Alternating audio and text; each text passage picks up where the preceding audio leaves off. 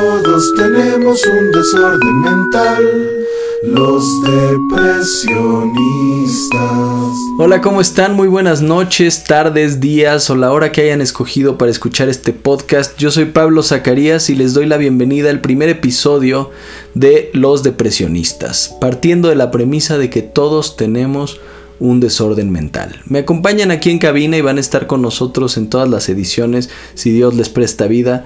Antonio Tranquilino. Hola Pablo, ¿cómo estás? Hola a todos.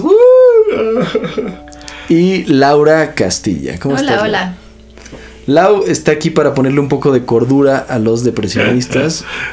Somos, eh, venimos de distintos lugares de nuestra vida. Yo soy comediante, empresario, padre de familia y un poco músico. Toño, cuéntanos un poco de ti. Eh, yo soy músico, educador, eh, soy un historiador de hobby, me encanta la historia, soy un pobre diablo también.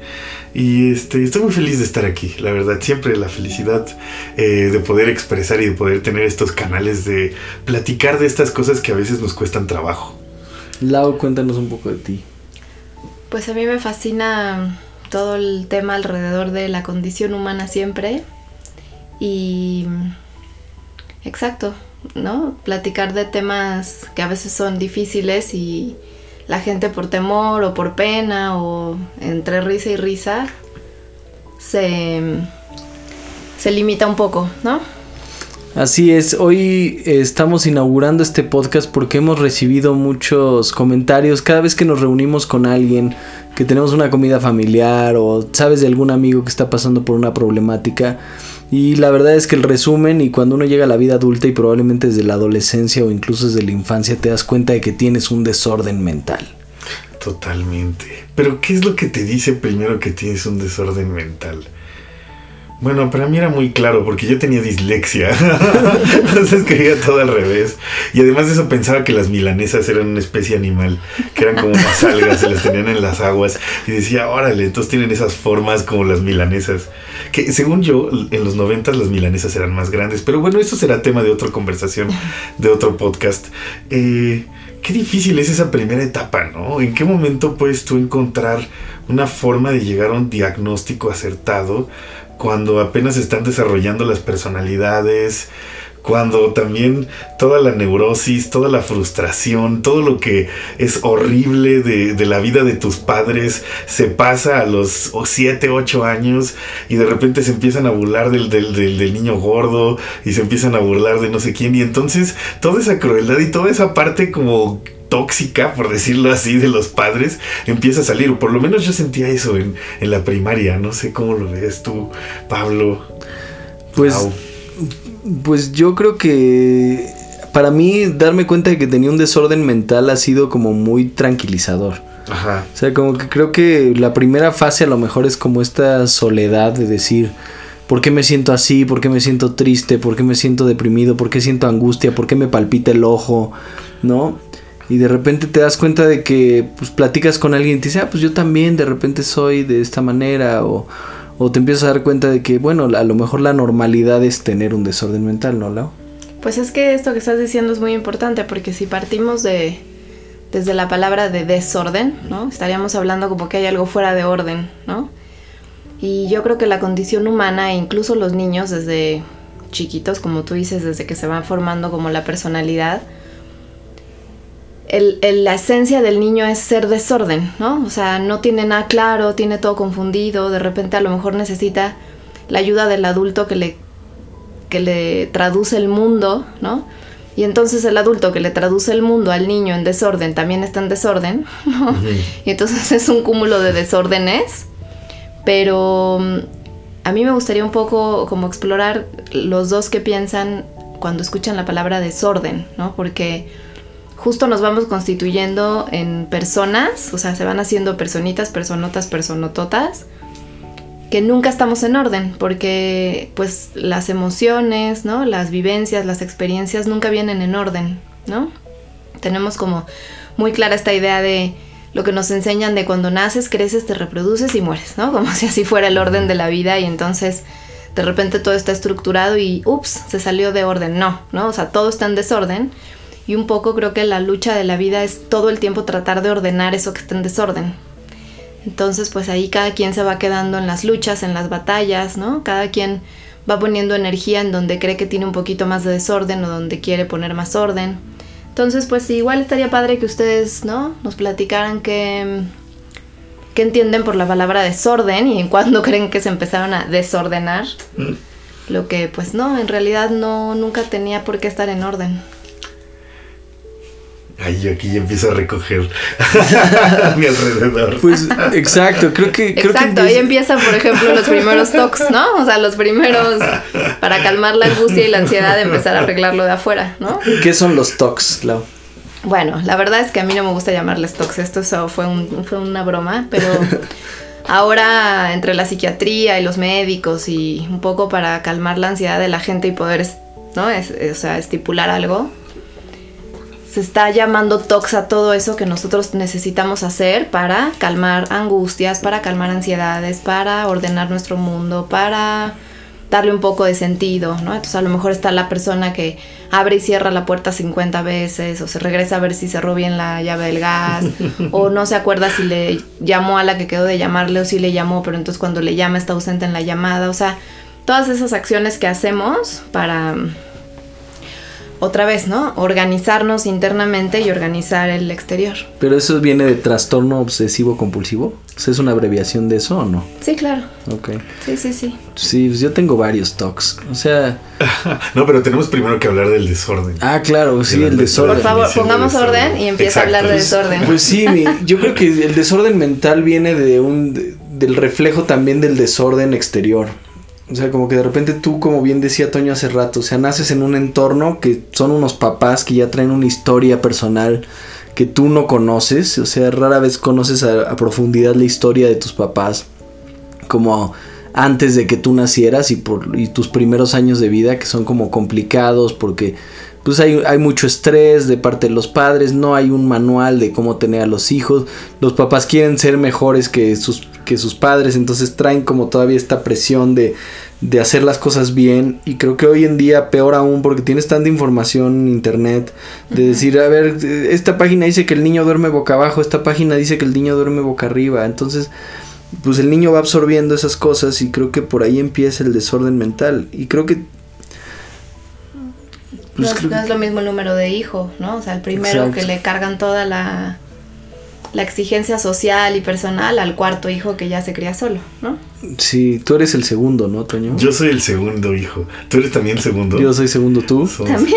Somos los amados, Ah, ¿no? no, no, yo soy la primera, yo, Yo, soy la primera. yo tengo la teoría de que el segundo hijo es al que le va mejor. O sea, porque es como que medio planeado, así como que ya los papás traen un poco más de know-how. Claro. Y ya el tercero es como ya les da un poco más de hueva y. Pero ya la traen bien clara. o y sea, la- ajá, el tercero de- ya con agua crece, ¿no? Es la expresión. Pues no sé, para mí, en mi punto de vista, como que la, la primera vez que me empecé a acercar como al desorden como tal, es algo bien chistoso, porque yo vengo de una escuela que era una de las escuelas más caras del sur de la ciudad y mi papá era así como que no, tenemos que poner la mejor educación y la mejor educación es la más cara y así.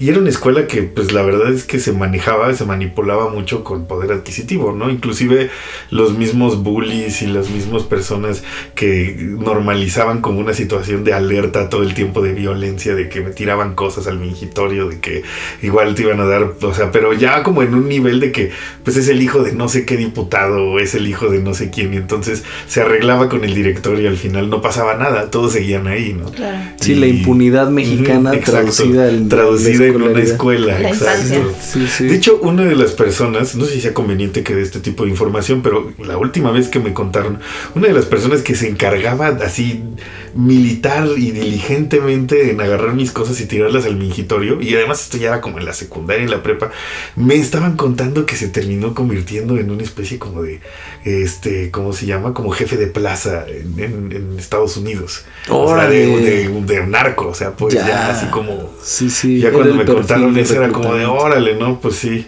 Y sí, siempre se despertaba en las mañanas y era como que lo hacía con tanta felicidad y agarraba las cosas y las tiraba en el mingitorio y ya iba yo, las recogía qué y las limpiaba. y- sí, y, y es algo muy curioso porque como que al principio yo veía, sobre todo en mi entorno familiar, que el desorden o los desórdenes mentales también provenían de ciertos comportamientos aprendidos en donde había como una parte de mucho orgullo y una parte de, mucho saber que te costó llegar ahí, ¿no? O sea, muchas veces eh, los, pares, los padres que tienen las peores muestras de cariño o que tienen más una disfuncionalidad emocional con sus hijos, a veces son los que no, y es que cuando tú naciste yo tenía tres trabajos y tuve que dejar no sé qué y no sé cuánto y, y te tenía así cargando para calentarte y ahora tenemos todo y, y entonces ahí viene también toda esta parte de la recriminación, ¿no?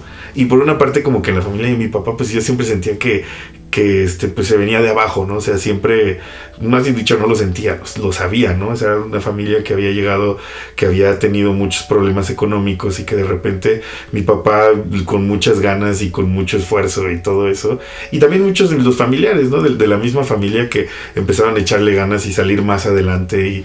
Y es bien curioso porque yo a veces sentía que había como ciertos problemas, sobre todo como en casa de mi papá, que mostraban como para mí como un sentido de violencia que no era como tan usual, ¿sabes? O sea, como que podías decir, bueno, te llamaba la atención, hacías esto, hacías esto, pero hacías ciertas cosas que de repente así trigueaban el psycho killer de tu tío de tu papá. Yo me acuerdo mucho cuando me hacían sincronizadas y me ponía a tocar con ellas, las partía a la mitad y estaba como tac, tac, tac, tac, tac, así como si fueran baquetas. Yo llevo tocando la bataca desde los seis años. Entonces de repente pues era como para mí cualquier cosa. De todos modos me voy a comer la quesadilla, ¿no? Claro. Y para mi papá era ¿qué por qué haces eso con la comida? Y se convertía en este monstruo y era como de, oh, perdón, ya, está bien. ¿No? Sí, esos brotes de ira que, que de repente los tenemos, ¿no? Como padres de familia. Es que justo ahorita que te estoy escuchando. ¿no? Está, estoy pensando en que desgraciadamente la parte de la educación emocional y del conocimiento de la persona es nulo, ¿no? O sea, nosotros, los papás, como dices Pablo, ¿no? De repente tienen un hijo que pues ya les nació, ¿no? Y ya no saben qué hacer con ellos y pues de repente los van educando y de repente, ¿no? El- el- está el consejo de la abuela, el consejo de la vecina, el consejo de la hermana, pero realmente, realmente conocimiento de cómo ser papás, realmente el conocimiento de cómo criar a alguien, realmente el conocimiento de cómo estructurar a alguien, es nulo. Entonces, de repente como papá pasa lo de la quesadilla y dices, pero ¿cómo que mi hijo no sabe que con la comida no se juega? Pues no, no lo sabe, ¿no? O sea, no tendría por qué saberlo, Ajá. ni tendría por qué no saberlo. Entonces, cuando tendría que no por qué no saberlo es porque tú ya se lo tuviste que haber enseñado, Sí. o no tendría por qué saberlo y entonces tú no enojarte con el tema de la quesadilla. Entonces, a partir de ahí, se van tejiendo millones de telarañas en donde el papá a lo mejor termina con un discurso de y yo que me parto la vida para darte una quesadilla Ajá. y tú solo quieres tocar batería. Y Entonces además- ahí se empieza ajá, a romper el sí, vínculo claro. porque entonces tú ya dices mi papá cree que soy tal tal tal o cree que no sé comer, tu papá te dice yo que me parto el lomo para darte una quesadilla. Entonces a partir de ahí se van construyendo las relaciones humanas y se van trastocando desde los seis años por una quesadilla, ¿no? Entonces es, es, es muy grave y es muy importante que uno tenga esta parte por lo menos de conocimiento de qué hacer con el otro, o sea, cómo, cómo yo muchas veces lo que les explico a la gente, a los papás, a los adultos, ¿no? Es el conocimiento psíquico de en qué etapa está una persona es importantísima, porque entonces sabes cómo llegarle, sabes cómo hablarle, sabes cómo acercarte a ella, sabes cómo explicarle, no, mira, no se juega con la comida, ¿no? Entonces estas explosiones entre frustración, coraje, impotencia de no sé qué hacer con esta cosa que tengo enfrente, ¿no? Porque no sabe que no se juega con la comida. Claro. Tendrías que saberlo. ¿Y cómo saber la edad mental de las personas? O sea, ¿cómo llegas a ese punto? Porque ahorita está como muy de moda. El otro día escuché, no me acuerdo en dónde, eh, que la edad promedio mental de las personas era de 12 a 13 años. O sea, que llegamos a ese punto, no sé si es mentira o es verdad, pero que todos los adultos, o sea, nosotros mismos tenemos una edad este, emocional y, y, o sea, obviamente sabemos hacer más cosas y estamos más grandes y sabemos manejar y Sí, tenemos lo que pasa es que una cosa es la edad cronológica y otra cosa es la edad emocional. Exacto, y, y entonces somos niños de 13 años pubertos, eh, adoloridos, ¿no? Llenos de, de aftas en el alma que se transforman en comportamientos inapropiados, exacto. ¿No? Entonces, Somos una sociedad adolescente. exacto. Somos una sociedad enojada con las reglas, somos una sociedad ¿no? Si papá nos dice que pues hay que pagar la multa porque te pasaste un alto, es, pero ¿por qué? ¿Pero por qué la voy a pagar? Pero a mí Sí. nadie me pone una multa, ¿no? Le azotas la puerta y te vas. O sea, sí somos una sociedad a lo mejor de una edad emocional de 13, 14 años. Sí, y, y ahora que mencionaba también Pablo hace rato lo de las redes sociales, yo siento que toda la cuestión tecnológica y del Internet también ha traído una situación en la cual estamos buscando lo inmediato todo el tiempo, ¿no? Y tratar de resolverlo de la manera más inmediata, ¿no? O sea, ahorita, por ejemplo, con la ubicación, ¿no? De- les tengo que contar, el estimado público, Sí, tuvo claro. un par de problemas para la llegada a este punto porque este es un...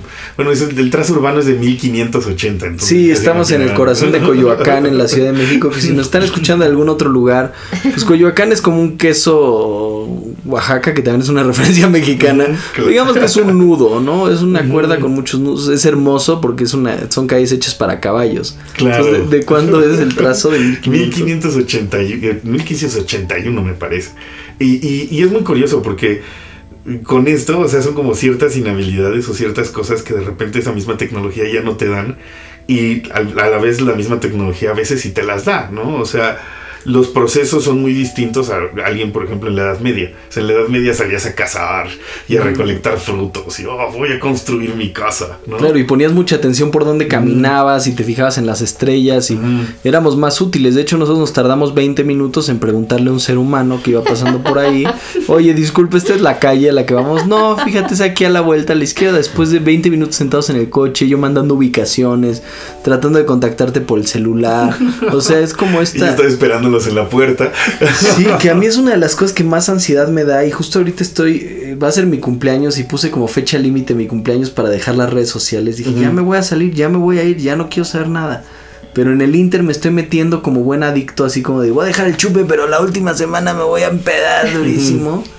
Este, y entonces como que ves las bondades, es como un rollo ahí medio, ah, por lo menos en mi caso, de amor-odio a, a esta tecnología que por un lado me permite estar en contacto con ustedes, me permite conocer, ver a mis amigos que, con los que no tengo contacto físico, pero por otro lado me llena de angustia, me llena de, de impotencia como ver notas y luego ves dos notas que son totalmente contrarias la una a la otra y las dos completamente bien argumentadas y eso genera una ¿qué es la ansiedad en Es estos una ansiedad constante. ¿no? Una ansiedad de, de lo que me estoy perdiendo, de lo que no estoy controlando, de lo que no me estoy enterando, de lo que cuando me entero no me gusta, de lo que cuando me entero me deprime, de lo que cuando me entero quisiera llegar a ser lo que está en la nota pero no soy. O sea, es, de verdad es, un, es una agresión constantemente a uno mismo, muy fuerte. Sea, ¿tú recomiendas dejar las redes sociales? Yo no tengo redes sociales. ¿No tienes redes sociales? Ninguna. Wow. Frente a No, dos y- y- adictos. y- y no, ¿no? y no, de verdad, no por, no por este, gratificación social, a mí de verdad me estresa, me irrita, de repente digo, ¿por qué pueden escribir esto? ¿Quién es para escribir esto? ¿No? Tienen a veces, Pero nunca las has tenido o te saliste. lo único que he tenido es Facebook y me salí hace tres años. ¿Y qué, cuál, cuál ha sido tu experiencia? Abandonando la aldea. tranquila, la verdad. Abandonando la aldea. Pero, pero de nada, o sea, por ejemplo, si tú no estás listo y entonces a lo mejor cierras Facebook y todo el tiempo estás pensando, como dices, de adicto, de "Ah, lo abro, no lo abro, lo abro, no lo abro, lo abro, no lo abro, ¿qué estará pasando? Pero ¿qué me estoy perdiendo? En, ¿No? En, a contra de eso, pues yo sí estoy tranquila. O sea, no, no me... ¿Y quién ya no extrañas a tus amigas de nunca? Pues es que mira, yo tengo una teoría de vida. Y entonces Facebook lo que hace también es como meter el dedo en la llaga, en la melancolía, mucho de no nos hemos visto, ¿cómo estás? Pero en donde estés te mando un beso. Y entonces estás melancólico de, ay, me gustaría ir mañana a Canadá y visitar a mis amigas. Pero como yo no gano tanto dinero en el trabajo, o sea, es una red, de verdad, de queso Oaxaca. ¿No? Que si lo empiezas a desmenuzar dices, soy un loser porque no tengo ni siquiera 10 pesos para ir a ver a mis amigos a Canadá. Bueno, quizá el próximo año vaya y los visite. O sea, es- te metes en una cosa melancólica terrible, ¿no? Sí, y aspiracional, brutal. Y aspiracional brutal. Entonces, Y manipulable también desde el punto de vista en el que puedes dar una información que no es lo que es tu realidad en ese momento. exacto, porque si a lo mejor tu amiga, la que estás añorando de Canadá, tampoco han hablado por teléfono, ¿no? Que sería un poco un método Sí, un poco sí, más sí. personal. En 10 años, de nada sirve que le estés escribiendo en Facebook cuánto te extraño Ujú. hoy. ¿No? Porque pues no es cierto, no es parte de tu vida, no es parte de, tu cotidian- cotidianidad, no sabes si ayer se te cayó, se le cayó el diente a tu hijo o no, ¿no? Sí, Entonces claro. es, es, una, es un queso Oaxaca en donde cuando lo desmenuzas no hay una vida real, Que- que es una además- vida Sí, es falsa. Pues también es estar lleno de cosas que finalmente y de personas que no necesitas en ese momento y que no necesitas en tu día a día. Porque son personas que no ves en tu día a día a veces, ¿no? Exactamente, no es- Digo, a veces es bueno llegar y recordarlas como dices, ¿no? También tiene esta parte de, de reencontrarte con personas y decir, de aquí vamos a jalar, pero de repente es como de, ay, es que hace mucho que no sé de mi tal amigo y pues, güey, por algo no lo ves, ¿no? O sea, por algo ya te deshiciste de él. Y también que, que hay una manipulación de la misma imagen y de la información. Ahorita me acordé, como pueden ver aquí, tengo una colección ya pequeña de acetatos, pero me gusta mucho coleccionar viniles y bueno, ahorita ya hace mucho no lo he hecho, ¿no? Pero eh, hubo una vez que conseguí un disco en CD que es un vinil súper, súper preciado, así, de que todo el mundo lo quiere. Y un amigo tenía uno de estos lentes que le pones en la funda del celular, que tenía un este, autofocus diferente al la lente del celular. Entonces me tomó la foto con el disco, me lo puse como por acá, o sea, una distancia mayor, como unos 40, 50 centímetros. Y de donde yo estaba a donde estaba el disco me estaba tapando y el disco estaba tapando toda la foto. Pero como tenía el autofocus, entonces focalizó el disco y me focalizó a mí. Entonces yo subo la foto a mis redes sociales y de repente todos los que son fans de ese disco, que es un disco inconseguible. ¿Cuál disco es? Es este Artot de Pescado Rabioso, una de las bandas de Spinetta. Ajá. Es que yo tengo ahí como varios clubs también en redes sociales que son así, sabes, amigos del progresivo Chile. Amigos, de- soy, soy, un, soy un nerd en muchas cosas. Entonces tengo como ciertos grupos de progresivo setentero y cosas por el estilo. Y entonces cuando me tomo la foto, de repente checo todos los comentarios y hay banda peleándose por el disco. Y yo te ofrezco 5 mil pesos. No, yo, y no, pues no era un disco que existiera. O sea, no. Sí, claro, al final no se recibió el mensaje que tú querías transmitir.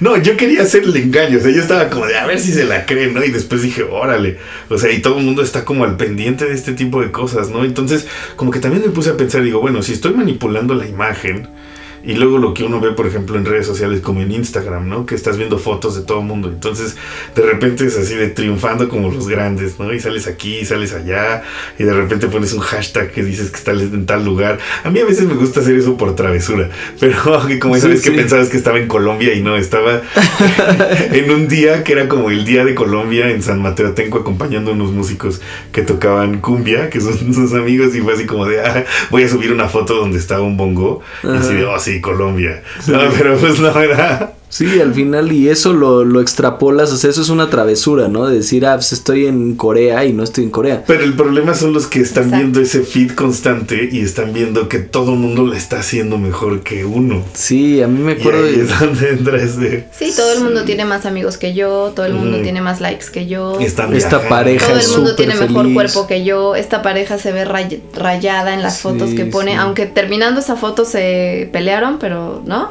Sí, o la chava se la vive en el mar y lo que realmente hizo fue hacerse un photoshoot de mil fotos, entonces ya tiene todo su Instagram de fotos bikinudas. Entonces no es que viva esa vida de Tulum que te pone en su Instagram. Exacto. Y la lujuria que disparan también como estas fotos de, de chicas en Instagram, como este...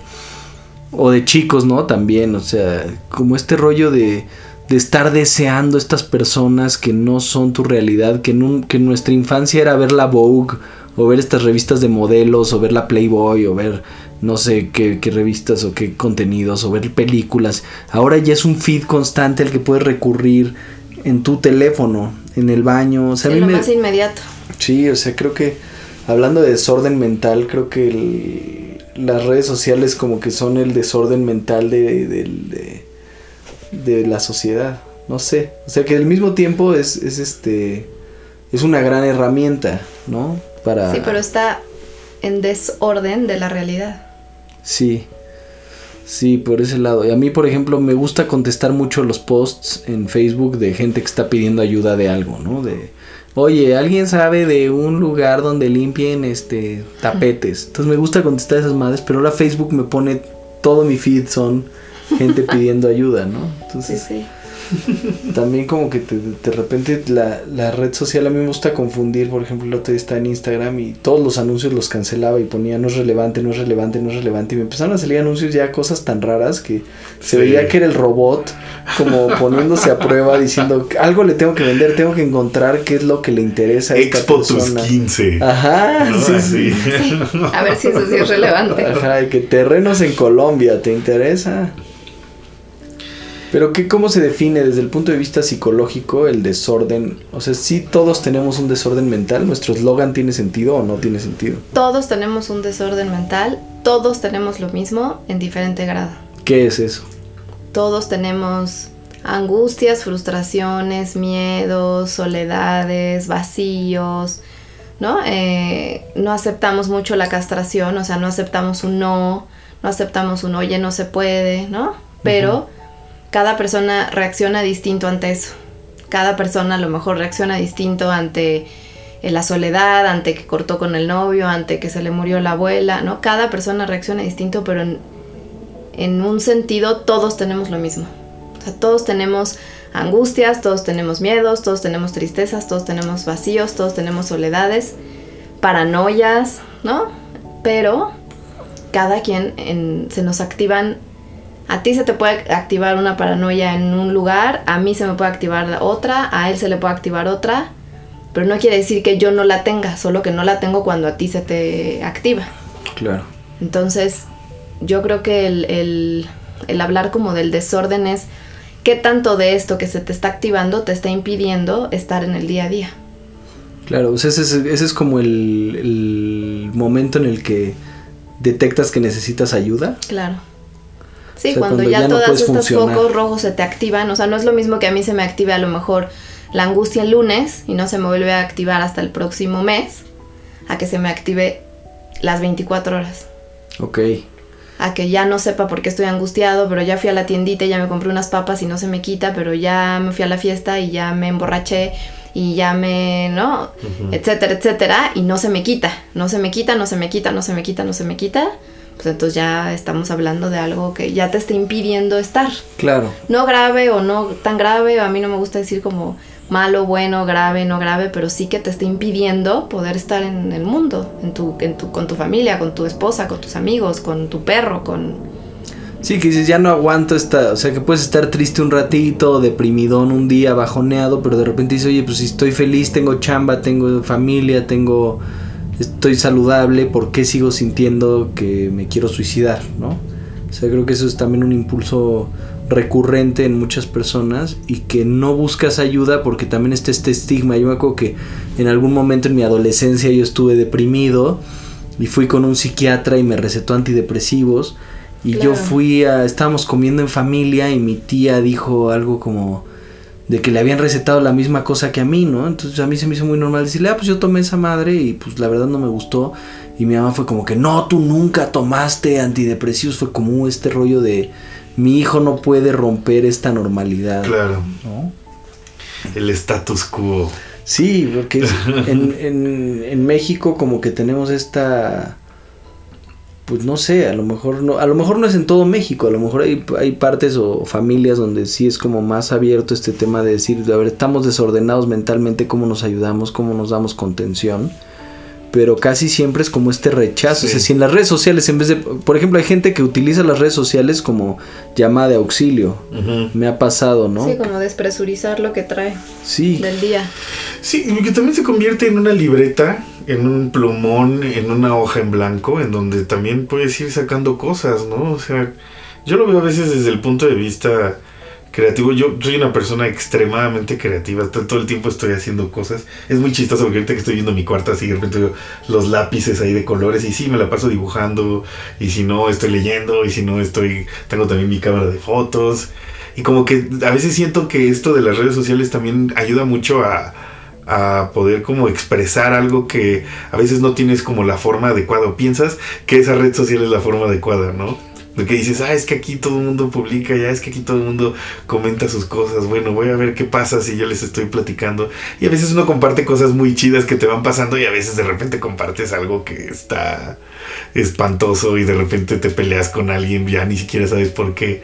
Sí, es que a veces la red social es un reflejo del, del, de nosotros como sociedad, como personas. O sea, a lo mejor si tú te inspiras y subes una cosa, ¿no? Despertaste y quisiste poner un poema porque ahí te despresurizaste. No falta el que brinca, ¿qué es eso? Mejor vete a un psicólogo, qué horror, ya te voy a quitar de mis amigos. O sea, ya hay hasta memes, Sí. ¿no? Que dicen como, en vez de estar publicando tus problemas en Facebook, veas un psicólogo, ¿no? O sea, si Ajá. fuera una red friendly, ¿no? Si fuera una red padre apapachada, en donde a lo mejor, como dice Pablo, si alguien necesita ayuda, que salga, que brinque el primero, que diga, oye, yo te ayudo, mira, yo fui acá, ¿no? Pero es todo el tiempo contrapunteando Y lo que se te juzgando. ocurre poner, de lo que no quisiste poner, pero de lo que pusiste, pero de lo que no pusiste, siempre va a haber un juicio y siempre va a haber un ataque. Y es lo peligroso de las redes sociales. Sí, porque además el enojo es el mayor trigger de respuesta. Y lo que quiere la red social y lo que quiere el algoritmo y lo que quiere el internet y lo que querían los medios en su momento, los periódicos amarillistas y los noticieros amarillistas y siempre ha sido esta reacción de la audiencia y siempre el enojo ha sido mucho más este enérgico que el bienestar. O sea, tú lees una nota que te cayó bien, que te gustó, yo muchas veces leo o veo fotos que me gustaron y no reacciono de la misma forma que a un post de quitaron la licencia a las o van a cerrar las estancias infantiles, entonces te Ujú. enardeces y solo lees el encabezado. Sí, pero fíjate qué importante es lo que estás diciendo, porque aunque te enfurezcas, cuando tú lees comentarios en Facebook, de repente lees uno que otro que dices, pobre hombre, ¿qué le pasa? ¿No? Se está enojadísimo con la vida. Sí, furioso. O este está a punto de matar a quien se le cruce. Entonces, ese es como uno de los ejemplos del desorden, ¿no? O sea, que una nota o un evento a cualquiera de nosotros tres nos puede desatar algo distinto y es el grado en el que te lo desata. A lo mejor yo puedo decir, ay, pues qué fea nota.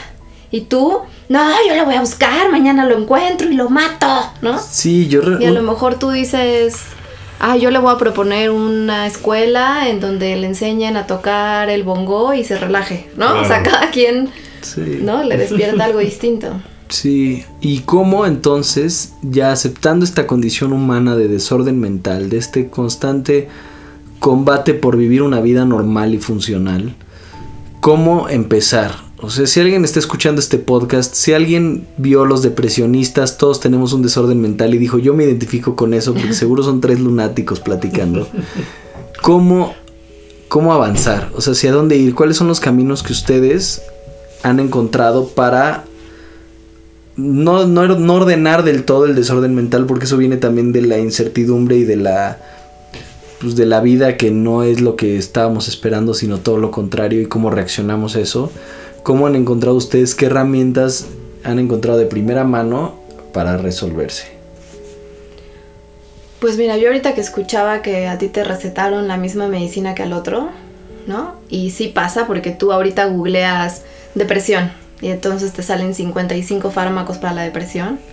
Y justo atrás de ti en la farmacia puede estar formado al que le van a dar el mismo fármaco para su depresión. Reconocer que tu depresión no es la misma que tu depresión y que tu depresión no es la misma que mi depresión. O sea, eso es un poco lo que decía al principio, la información, ¿no? puede ser que en el fondo cuando tú lo platiques parece la misma depresión, pero no es la misma depresión porque cada quien lo vivió distinto, cada quien lo siente distinto, cada quien lo ataca distinto y cada quien lo resuelve distinto. Claro. Entonces lo primero es reconocer eso, que no el fármaco, la red social, el a lo mejor platicar con alguien no te va a dar ese relief que estás buscando, ¿no? Y entonces sí informarte y acercarte a gente que trabaje y que esté interesado en esta área de, ¿no? Ayudarte en tu desorden. ¿Qué Para, sería psicólogos y psiquiatras? Pues mira, yo soy psicoanalista. Psicoanalista. Entonces, estamos un poco, no peleados, pero es completamente un abordaje distinto a la psiquiatría y a la medicina. ¿no? Ok. Porque nosotros estamos como mucho más apuntados a la parte del habla, la parte de la palabra, la parte de volver a reeditar todo lo que viviste. O sea, a mí me encanta platicar que el inconsciente no tiene edad. O sea, cuando tú me estás platicando algo de que cuando tú eras chiquito y entonces tu mamá te dijo que la pastilla, me está hablando el Pablo niño, ¿no? Y el Pablo niño le dice, ah, no, ya crecí, ya me voy a callar, ya no voy a contar esta historia, qué oso, porque la sacas, Sí, claro. ¿no? Entonces es todo el tiempo eso de el mayor, el menor, el adulto, el niño, que está hablando todo el tiempo y que necesita, pues, reconocer que no la está pasando bien. Claro. Pero cada quien su historia y cada quien sus experiencias y cada quien cómo lo va a resolver en un espacio apto para resolverse. Claro. ¿Tú, Toño? Ay, yo he estado aprendiendo muchas cosas últimamente, pero creo que la más importante que me ha dado mucha sabiduría es entender que tengo que tener cuidado con la arrogancia que aplico a pensar que yo sé cuándo me tienen que pasar las cosas o no pasar. Muchas veces es algo bien interesante porque estoy leyendo, bueno, no es un psicólogo como tal, es, es- el cuate es este, ¿cómo se llama? Es ginecobstetricia, Ok. pero este ha escrito muchos libros, él vive en Canadá, se llama Gabor Mate y también hace muchos escritos sobre adicciones y cosas de esas, ¿no? Entonces, él habla mucho de que antes de curar una adicción, por ejemplo, en el caso de la adicción, no es curar la adicción como tal, ¿no? Claro. O sea, no es como irte a la parte química, sino más bien dicho, buscar el dolor que originó que esa adicción se propagara en tu existencia, ¿no? ¿Cuál fue el primer dolor que te causó eso? Y cómo se ve reflejado en ciertos momentos de tu actividad diaria que te están demostrando que no has pasado por ese dolor, ¿no? Entonces es algo muy curioso porque cuando uno va procesando el duelo, es lo que yo he como aprendido de todo esto, a veces uno empieza a ser arrogante con los procesos. Y entonces empiezas a decir, bueno, ya pasaron tantos años de que murió mi esposa, o ya pasaron tantos años de que murió mi madre, o ya pasaron tantos años de que murió alguien que amaba con toda mi alma, ¿no? Y ya debería de sentirme bien. Entonces, ¿qué voy a hacer? Voy a tirar todas mis cosas y voy a vender todo y con ese dinero me voy a ir a Las Vegas, al mejor hotel que tenga y de repente vas a estar en el hotel así bebiendo solo y todo. Es que, ¿por qué? Justo a eso me refiero cuando digo que no hay, con- no hay presente en el inconsciente. O sea, que dices, pues a ver, ya pasó tanto tiempo, ya debería Ajá. estar bien, tengo, ¿no? Y ahí sigues clavado. Entonces Claro. eso es como atemporal. Y eso es lo que hay que, pues que trabajar, que rascarle. Sí. Porque Sí. justo como dices, o sea, en la adicción es un ejemplo muy, muy útil ahorita. O sea, cuando tú estás usando la adicción para sostenerte y para mitigar a lo mejor esa angustia, esa ansiedad que de repente te llegan oleadas, ¿no? Ujú, Si tú lo quitas, después cómo te defiendes. Claro. Más bien tienes que trabajar en lo que te ayudaría a defenderte para que después la droga salga sola. ¿no? Se bote como un taponcito y ya. y hacer no sea necesaria. Sí, claro, y hacer conciencia de las cosas que de alguna manera activan ese dolor primario, ¿no? Esa parte, ese momento en donde la asociación entre un pensamiento y una vivencia hacen que de repente llegues a tener unas historias parecidas o a, a vivir como ese mismo momento parecido y entonces de repente empiezas a, a tomar esa, esa actitud. No, y la droga llamada como cualquier cosa. Hay gente que te puede decir, bueno, ¿qué tiene de malo que yo haga ejercicio todo el día? Si es sano, si me ayuda, Claro. si me ayuda al cuerpo, me despeja la mente. Bueno, sí. ¿Qué haces cuando no haces ejercicio? No, pues no puedo de la ansiedad, no puedo de la angustia, siento que tengo que salir corriendo, siento que tengo que estar activo porque tengo muchísima, ¿no? Ah, ok, entonces tampoco está tan sano, aunque Claro. sea el ejercicio, ¿no? Sí. Entonces sí hay que revisar siempre qué es eso de abajo que te está motivando a hacer eso que no puedes parar. Sí, en mi caso, como que yo tuve un, un- un- pues tampoco fue, fueron muchos terapeutas, o sea, como que sí pasé por, por, por algún psiquiatra que fue el que me recetó estas pastillas que me trababan la mandíbula y que no me sacaban para nada de mi miseria, sino que eran más horror. bien un, este, un paliativo o algo que te, que te hace Sí, funcionar. ahorita como de moda el ribotril, el... Claro, que, que en Estados Unidos a mí me asombra como muchas películas, especialmente en los noventas y los 2000 como que posicionaron estos botecitos naranjas a los que recurría el personaje cuando estaba en crisis y cómo era esta forma de, de decirte, ah, pues cuando te sientas mal, busca tu botecito naranja y los, los ricos y los exitosos tienen botecitos naranjas atrás del espejo.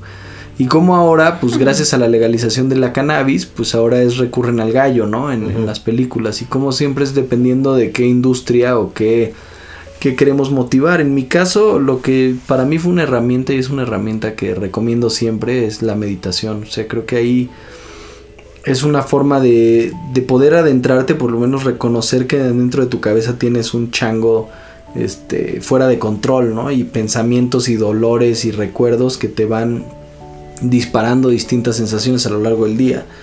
Entonces como que el tomar un curso de meditación de varios días, en mi caso donde yo encontré una, una forma fue en Vipassana, que, que es como estos 10 días de encerrón y meterte a tu cabeza y decir, nadie me...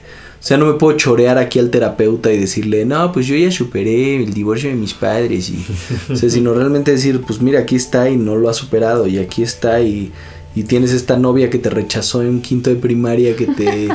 ¿No? Y tienes no este puedes. este güey que tiraba tus lápices al mingitorio y tienes no... O sea, como esto, estos dolores y estas cosas que no te han dejado ser Claro. y de repente te rodeas de... A mí lo que me preocupa luego es que recurres a mal consejo. O sea, como que siempre cuando estás en crisis vas y hablas con la primera persona que se te cruza, sea un taxista, o sea tu mamá, o sea un sacerdote, o sea un psicólogo, incluso un psicanalista, un psiquiatra. Y luego pues el feedback que te dan o el remedio que te proponen pues no es necesariamente... Sí, que también es muy peligroso. O sea, ¿cómo llegas a... ¿Cómo reconoces que estás en el camino correcto, en el, en el ordenamiento de tu ¿Del desorden? territorio mental? Pues eso, que, que vayas sintiendo que en el día a día estés pudiendo con la energía y no estés saboteándote todo el día. O sea, que en el día a día sientas que pasó mucho más tiempo en el que te sentiste bien que en el que te sentiste mal. Y si buscas a alguien, y si buscas ayuda, si buscas un terapeuta, si buscas un analista, que también respete, porque también hay unas historias que se mueren cuando yo les platico, ¿no? De terror, así de Halloween, de o sea, de, de lo peor que existe, de terapeutas que abusan, ¿no?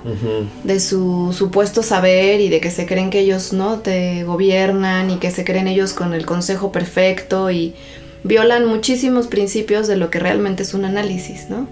El terapeuta que ya invitó a trabajar al paciente con él, el terapeuta que ya se fue de viaje con el paciente, el terapeuta que terminó en una relación con el paciente, Claro. el terapeuta que se convierte la, la pues la relación paciente eh, analista de tú deberías de hacer esto y cuando tú lo hagas vienes y me dices. Entonces nada más el paciente está, ¿no? Recolectando palomitas para agradar al terapeuta. O sea, es también muy delicado. Es, es un poder muy peligroso porque es como una especie de. como si fueras líder de un culto, pero es de una persona.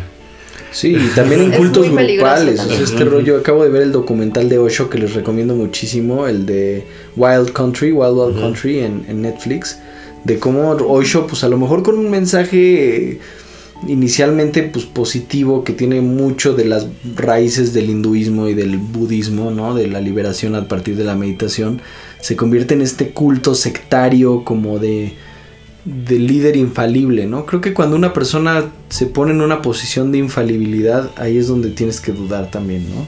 Claro. Y recordar que no somos delfines. O sea, no, no es necesario que nos den un premio para... O sea, lo digo porque yo he tenido muchos casos o muchos conocidos en donde... ¿Qué haces, no? Pues es que me estoy dando ligazos. ¿Por qué? Porque mi terapeuta me dijo que cada vez que piense en mi exnovia me dé un ligazo. No manches. ¿No? Y entonces es... Esa es una señal de alarma, ¿no? O sea, si tu terapeuta te dice que te lastimes, es No, momento deja de que te cambiar lastimes. O sea, que, que estés utilizando como los métodos de la rata, aprieta la palanca y sale un queso. O de sea, Pavlov, ¿no? Sí, o sea, no se puede, no se puede porque no somos ratas, o sea, no somos delfines, no, no es, es, es, es mucho más allá de la voluntad, es mucho más allá de decir, ok, ya no voy a pensar en eso para no darme un ligazo, ¿no? O sea, sí, sí, si lo ves, a lo mejor cada quien tendrá su sustento teórico y a lo mejor quien nos esté escuchando dice, bueno, pues no tienen ni idea de lo que están hablando. Yo por eso reafirmo esta idea de cada quien su proceso, cada quien lo que crea que le está funcionando, pero hay que tener a- ojos abiertos para no violar principios básicos, principios básicos de una relación interpersonal, ¿no? Claro. Ciertamente. Pues lo que usted está escuchando es Los Depresionistas. Este es nuestro primer episodio. Y por favor escríbanos a depresionistas.gmail.com. Ya abrimos Instagram de los depresionistas también. Nos pueden escribir ahí. Excelente. Con, ¿De qué quieren que platiquemos? O sea, la idea es como abordar distintos desórdenes mentales ya en lo particular. y poder desmenuzar de dónde vienen, cómo resolverlos, ¿no? ¿De qué va? ¿De qué va este programa? Pues estoy impactado, la verdad. Este, me llevo muchas cosas. Muchísimas, muchísimas gracias por todo lo, todo lo que nos has apoyado ahorita, que nos has dado toda esta información. O sea, como que está bien padre de repente tener a alguien que con esa tranquilidad pueda decir, bueno, esto es lo que está pasando. Y que pues sí, ¿no? Que también todo el mundo se abra y que de alguna manera lo hagan, eh, digamos, eh, anónima o no anónimamente, pero pues que también puedan encontrar en este espacio eh, alguna solución, alguna pregunta que, que, ustedes quieran hacerse, como, como bien lo dice Pablo. Vamos a tomarnos todo el tiempo también para leer todo lo que ustedes tienen que, que, este, que, que decirnos y pues... Nuevamente muchas gracias, muchísimas gracias Pablo, muchísimas gracias Lau, muchísimas uh -huh. gracias Vida.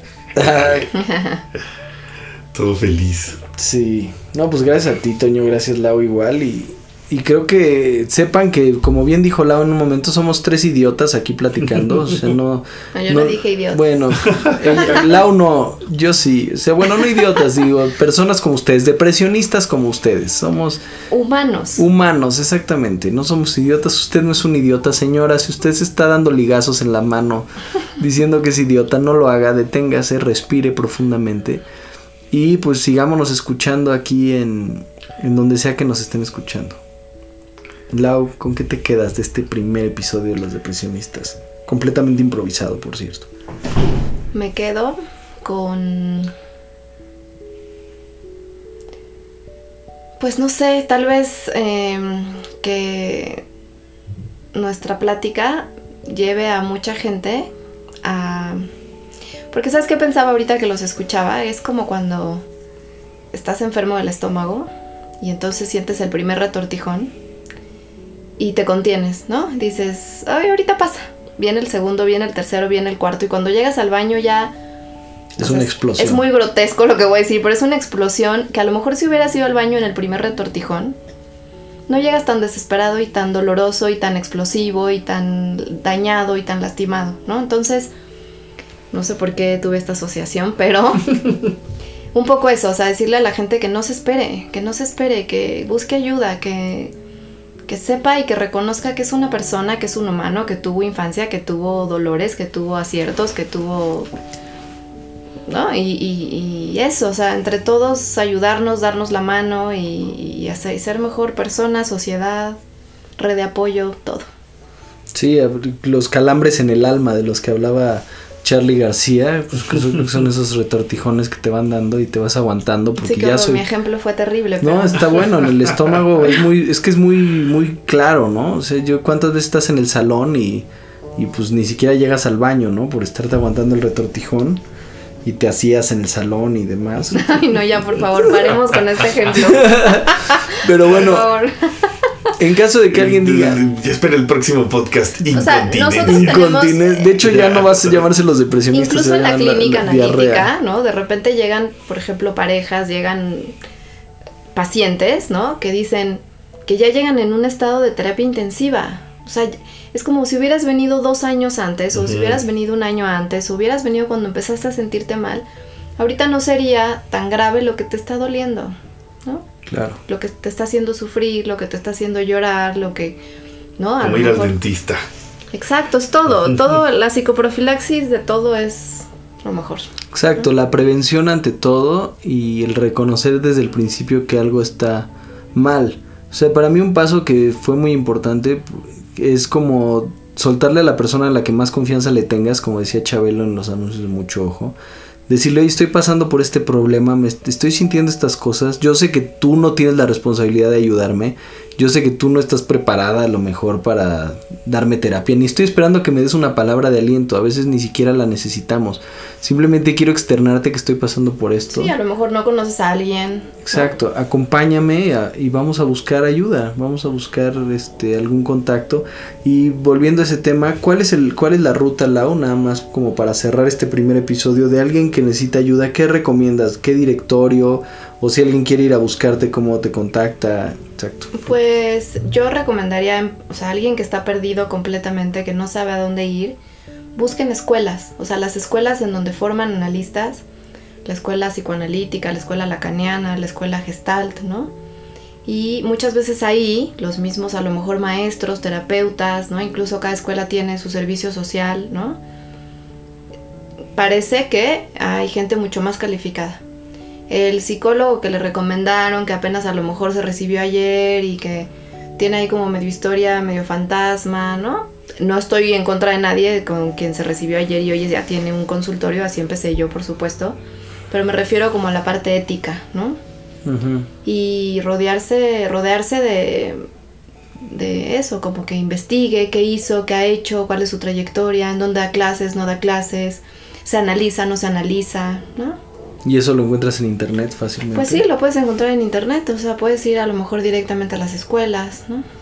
Ok, pues ese es, una, es Para un buen que sí esté remedio. completamente perdido en el ámbito del análisis. Sí, porque te da también una forma de medir en qué momento te vas a topar con la charlatanería. No, es terrible, terrible. O sea, hay unas historias... Sí, también al acudir a las todo. escuelas, pues ya también puedes leer sobre esa escuela de cuál es la línea de pensamiento, cuál es la línea teórica y ver qué resuena con tu forma de ser. Exactamente. O sea, en mi caso yo encontré en la meditación eso porque me gusta como la introspección, me gusta la, la búsqueda personal y mística por, algún, por alguna razón. Y pues yo les recomiendo que en la página de dama.org, d-h-a-m-m-a.org, encuentran cursos de Vipassana que son de donativo voluntario, porque también en el Vipassana y en la meditación y en lo místico hay mucho charlatán. Entonces a mí me dio buena espina el hecho de que no te cobran para llegar y das un donativo a la salida. ¿no? Creo que esos también son de repente este, parámetros que te ayudan a, a de- a des- pues, a separar la charlatanería de, de la verdad. Aunque pues, ya hablaremos en algún episodio sobre la verdad. La charlatanería. Y la La charlatanería. charlatanería. Me encanta la palabra charlatán. Sí, es como buena, ¿no? Sabrosa. Eres un charlatán. Truán, Barrabás. Todo ese tipo de palabras como ahí en casita. Ahí en casita, ¿cuáles, ¿cuáles son sus palabras favoritas ahí en casita? En casita. Pues muchas gracias por escucharnos. Yo soy Pablo Zacarías. Mi nombre es Antonio Tranquilino. Y yo, Laura Castilla. Y pues nos somos los depresionistas. Todos tenemos un desorden mental. Todos tenemos un desorden mental, los depresionistas.